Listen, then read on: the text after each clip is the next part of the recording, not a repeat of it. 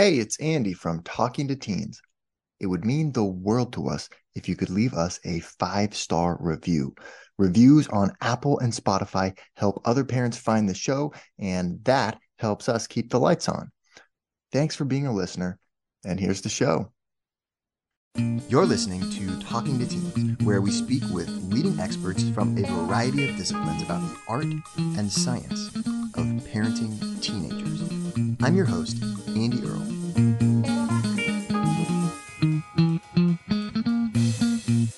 We're here today with Dan Sheeks talking about his brand new book, First to a Million A Teenager's Guide to Achieving Early Financial Independence. A lot of parents tell me they have difficulty discussing finances with teenagers. Teenagers kind of they don't necessarily want to listen to they're talking about saving and investing. It sounds kind of boring and retirement is so far off. But Dan is part of a movement about early financial independence. He is a high school business teacher and he is passionate about teaching teenagers early financial freedom strategies so they can live their best lives. Sometimes teenagers get a lot more receptive to talking about saving, investing, and finances when you explain that there are many people who are able to retire in their 20s and do whatever they want for the rest of their life instead of working your whole life until you're 65, there's a, a growing movement of people who are putting some simple strategies into use in their teens and 20s so that they can achieve financial independence really early. It's really simple, but it's not easy. And Dan has made a practice of studying how this is done and studying the best ways to teach this stuff to teenagers. And now he's put all of it into his new book, First to a Million. Really excited to speak with him about how parents can have better finance decisions with their kids. Dan, thank you so much for coming on the show today. So, talk to me about this. You uh, have a new book just coming out here um, First to a Million. Be different about money, be bold about your future, be a FI freak. Wow. So, talk to me about where this came from. Um, it says it's a teenager's guide to achieving early financial independence. What got you interested in teaching finance to te- teenagers, and why did you decide to write a book about it? Yeah, uh, I'll try to keep it short. So my main gig is I am a high school business teacher, uh, and so I've been teaching things like marketing and personal finance and entrepreneurship to teenagers for almost 20 years. I love my job, very passionate about my job, love what I do, excited to go to work every day. Uh, but then it was probably about six or seven years ago, my wife and I found this kind of newer movement called the FIRE movement um, which stands for Financial Independence Retire Early. Um, although I'm not a big fan of that word retire as it fits in there, but it yeah. does make for a nice acronym. So it sounds whatever. good. Yeah. Yeah. So when we found that, we really dove into the ideas of passive income and real estate investing and frugality and savings rates, um, even side hustles. We have some side hustles.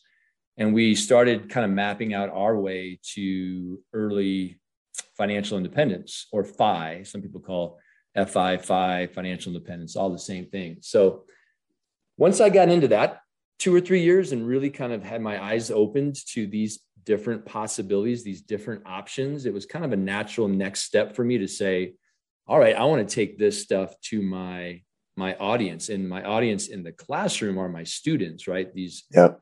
juniors and seniors, these teenagers that I have in class anyway. So I started teaching them about the early financial independence strategies, topics, ah. concepts. And then I thought, why stop there? So I created a, a, website and an online community to do the same thing. And then when all that was going on, uh, decided why not write a book to reach even more people? Because this is stuff that I think young people just re- well, honestly, all people should be aware of these options. And right. since my niche is kind of the 15 to 25 year old, I thought, well, let's write a book. So, how do kids usually respond to this when you bring this into your classes and start uh, talking to teenagers about these ideas? Um, is this kind of something that their eyes glaze over and they're like, yeah, okay, saving money, whatever? Or is this kind of exciting? I think it's pretty exciting. I, I think teenagers, just like all the other generations that have come before them, have been sold on the one option, the the typical American dream pathway. Yeah. Which is which is not a bad one. It's it's there's nothing wrong with it, but that is, you know, the the 9 to 5 till you're 65 grind and then you get to retire. And it is proven and it's it's a very noble way to live. I don't have anything against it, but my yeah. My argument would be there are other options and we should all know about the other options so we can make the, the choice that's best for us.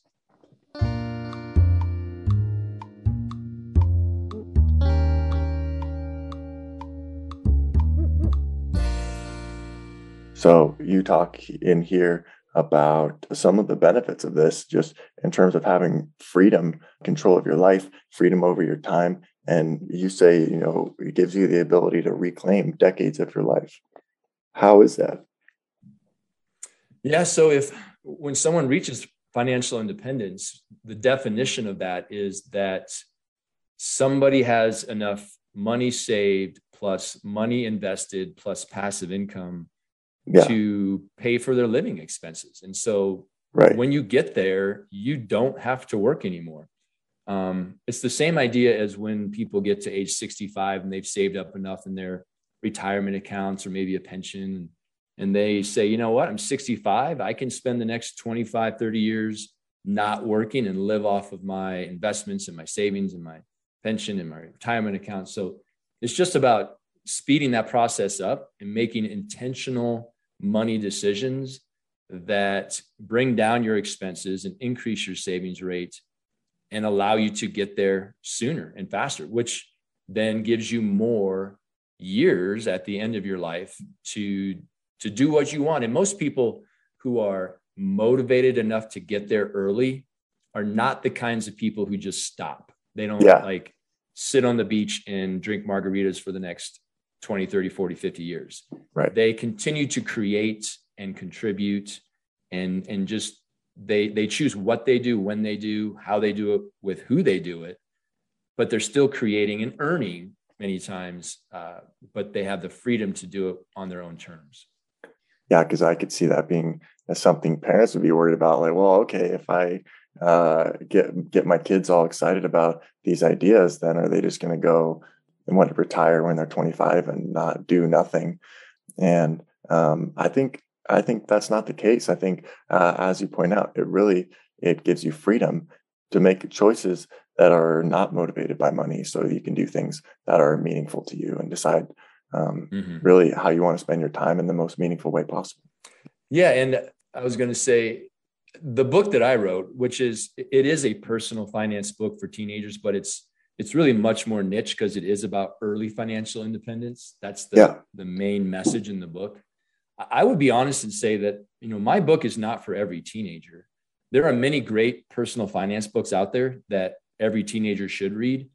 Mine is more, it's, it's for that smaller, much smaller percentage of teenagers who are super motivated and interested to learn about their financial future now as a teenager. That is not every teenager. I can tell you from being in a classroom with teenagers every day that most teens they do not want to think about their yeah, money and they right. want to think about a lot of other things with their financial future retirement financial security that is way but there are there are teenagers and young people who are thinking about that now and who are super yeah. motivated to learn about that now so those teenagers this book was written for them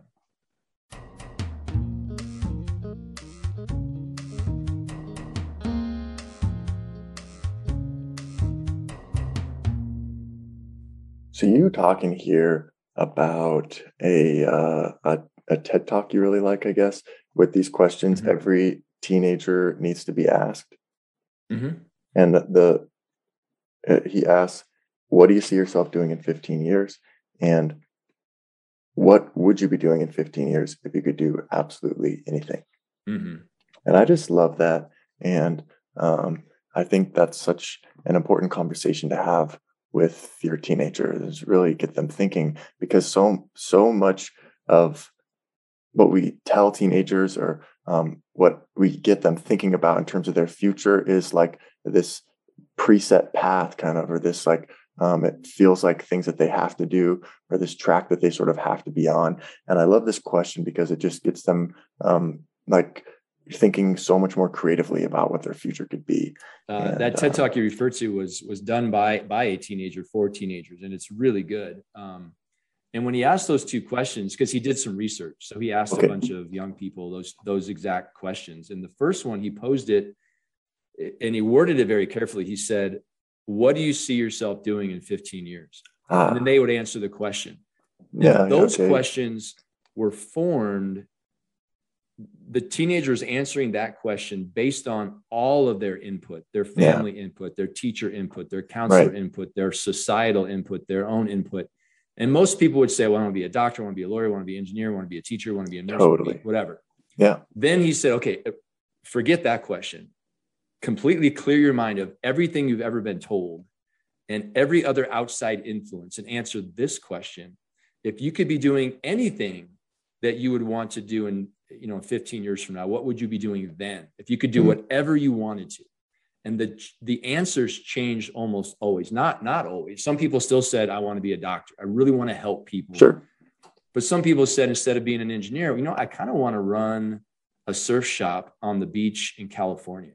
Or some people maybe said you know i'd like to be uh, traveling and writing a travel blog. I really like to travel and review restaurants and hotels. You know yeah and so his point was that we are, to a certain degree, you know, kind of put onto a path for 50, 45 years of our life from age yeah. 21 to 65 that we maybe don't really want to be on, but we're just told, well, this is the way you're supposed to do it. So he was yeah. trying to open our eyes up to say, there are other options. There are, and, and your dreams can be the way that you go if you just do it intentionally and with with a game plan in place. And it's like we don't give ourselves permission to even think those thoughts or even go there, um, consider what we would really want to be doing because we are feel so trapped by what we're supposed to do. And I love these questions to just kind of yeah. Just get you really thinking about that. I, I would challenge parents to um, maybe even read my book themselves first to kind of open their eyes to the different path. It's a proven method to to reach financial independence early. Um, hundreds and hundreds of people have done it, and I have speakers come to my class and talk to my kids who have done it. And it's it's not a get rich quick scheme. It's not a a scheme of any kind. It's not a scam. It's just a different way of dealing with your money and making your financial decisions. So I would say parents read it first, then give it to your kids and have them read it, and then have these discussions about what do you really want to do with your life. If, yeah. you, if you didn't have to do the 60 work till your 65 plan, what would your life look like? And if you're so motivated to go that direction, are you so motivated enough to do these things differently over the next five or 10 years of your life? Because not everyone is, which is why this book right. is not. It's not easy. yeah. No, no. Yeah, I like that. I think that's really cool. And um, I wonder, like, I think just even watching that TED talk together and starting to have these conversations with your kids would be so valuable. Yeah. And if I could give parents some other advice, just general personal finance advice for your yeah. teenagers, um, I think unfortunately most parents are like everyone else in America. Most of us are, our society is financially illiterate. We know enough to get by, but we really don't know a lot about money and how it works. Right. Um, and that's okay. If you're a parent and you, you're not confident about your own money knowledge, that's okay. Don't let that be the barrier that stops you from talking to your kids about money. Um, learn with them, learn along with them. But I think one of the best things you can do as parents is to include your teenagers or younger, you know, even if they're 10, 11, 12, include them in the small business that is your family household and include them in paying the bills, include them in uh, show them how much money you make. Show them your your monthly bank statement show them where you invest your money. Have them run the computer and click the mouse to pay your monthly bills to balance your your checkbook or to make investments into your brokerage account your 401k whatever. Have them run it you know?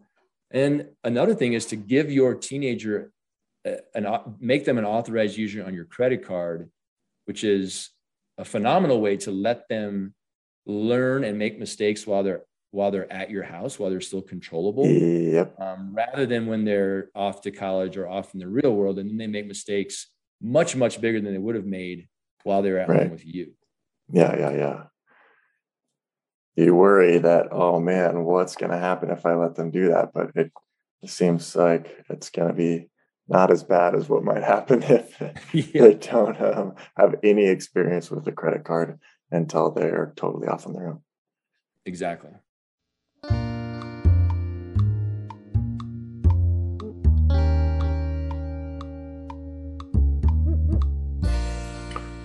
What is the difference between a real asset and a false asset? Yeah, there's a there's a whole chapter in the book about that, Andy. I'm glad you asked that question because most people de- define asset the same way. It's something you own that has value. Yeah, it's worth money and contributes to your net worth. Yeah, if you had to sell your bike, you could get a hundred dollars, so that's an asset. Yeah. And that's that's the standard definition. In the in the financial independence world, they treat it a little differently and they break assets into two classes, real mm-hmm. assets and false assets. Okay. False assets are things that you own that do have value, but they cost you money. They take money from your wallet or from your bank account. Right. So a car, a car is a great example. A car is worth money, but when you yeah. add up the expenses of depreciation, especially and gas and insurance and registration and wear and tear and maintenance and repairs, that asset is costing you money every single day that you own it versus other assets, real assets that put money into your pocket every day. Um, so that book that you're holding, that is my book. It is something I own. It's my book. And now that I own it, it will contribute money to me. I mean, I don't own every copy, but I own the rights to the book, right? So it's going to make money. Yeah. A real estate investment property is my favorite example of a real asset. It's something that you own, but your tenants pay the pay you rent and that covers your expenses and it appreciates over time. You get some cash flow, you get some yeah. tax benefits. So it's an asset that you own. You could sell it and get money for it, but if you don't sell it, it's going to it's going to increase your net worth every single day. Yeah. So you got to rent your bike out to all your friends. And you then... could rent your bike. You can rent your car out. There's, um, you know, Turo is a great thing. You can turn that false asset into a real asset by renting it out when you don't use it. Yeah. So it's not.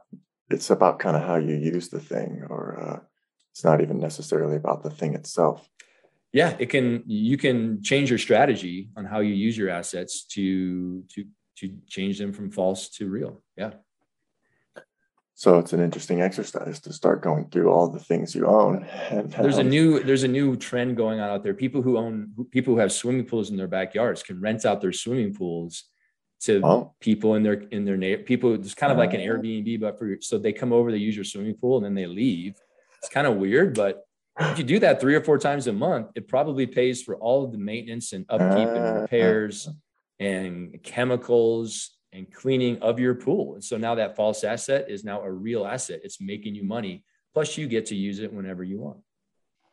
Uh, so, similarly, there are also different kinds of debt. You say there is bad debt and there's good debt. What is the difference? Yeah, there's so that there's a chapter about that too, and it's kind of similar to the asset thing. Um, okay. Bad debt is is debt that um, costs you money. Uh, student loan debt is bad debt. Credit card debt, a car loan debt, that is bad debt. It is it's costing you money in the form of interest, and you're it's the net value of that debt is not creating a higher net worth. Good debt, however, I'll go back to the real estate investment property. Sure. You have to get you you don't have to get a mortgage, but likely you're going to get a mortgage to buy that real estate investment property. But again, the tenant's rent covers all the expenses, including the loan payments, the interest and principal for that loan payment.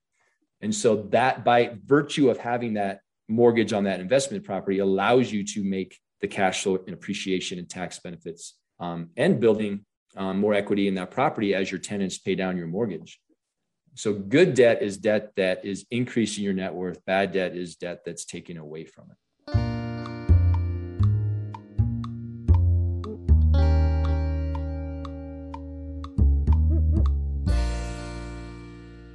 So you kind of point out there's different kinds of jobs. And you refer to something that you call next level jobs. What are those and how do I get one? For teenagers, um, a next level job is something that you that you do while you're a teenager uh, okay. that is going to allow you to to reach your goals. And so, if the teenager reading this book, if if their goal is early financial independence, then and you're going to have a job, get a job that's going to catapult you down this pathway. So, for example, um, instead of working at the local restaurants or the um, um, well, there's a caveat there. If your goal is to own a restaurant, then, sure. work at the restaurant, right? I see. Yeah. But if your goal is to, um, I don't know, if your goal is to to buy some rental properties eventually, or if your goal is to just have some side hustles, you know, yeah. find a job that's going to network you into future jobs or find a job that's at least in that that industry so that you know down the road when you decide uh, i'm going to be a full-time real estate investor or, or really try to invest in real estate. So work with a real estate agent today or a property management manager today or a mortgage broker yeah. today so that you're getting the experience as well as a paycheck and you're network networking with people who can help you further your path um, in the future yeah, it's like you're going to be putting in hours and getting a paycheck no matter kind of what type of work you do. You might as well mm-hmm. find some work that's going to be moving you towards where you want to be going. Yeah, some people call that working to learn instead of working to earn. Um, and I, I work with young people, I work with a lot of young people, and some of them are so interested in certain industries or or career fields or jobs that they'll volunteer. Yeah, they'll totally. go to the the real estate agent office and they'll say, I just want to volunteer. I just want yeah. to come here 10 or 15 hours a week. I will do it for free. But then what usually happens is once that office, the, the office manager sees that this young person is motivated, hardworking, they show up on time, they're, yeah. they're professional, they dress well, they're dependable, they're going to find a job for them and they're totally. going to start giving yeah. them a paycheck but that's not the real reason they're there even if they never do get a paycheck it's about the connections it's about the the free education that they're getting while they're there doing the work for the real estate office or you know whatever business it happens to be yeah and that's where that whole exercise of what you really want to be doing in 15 years and um, thinking through those possibilities for your future then can give you some ideas of uh, how to start finding next level jobs that can start work, working you towards that.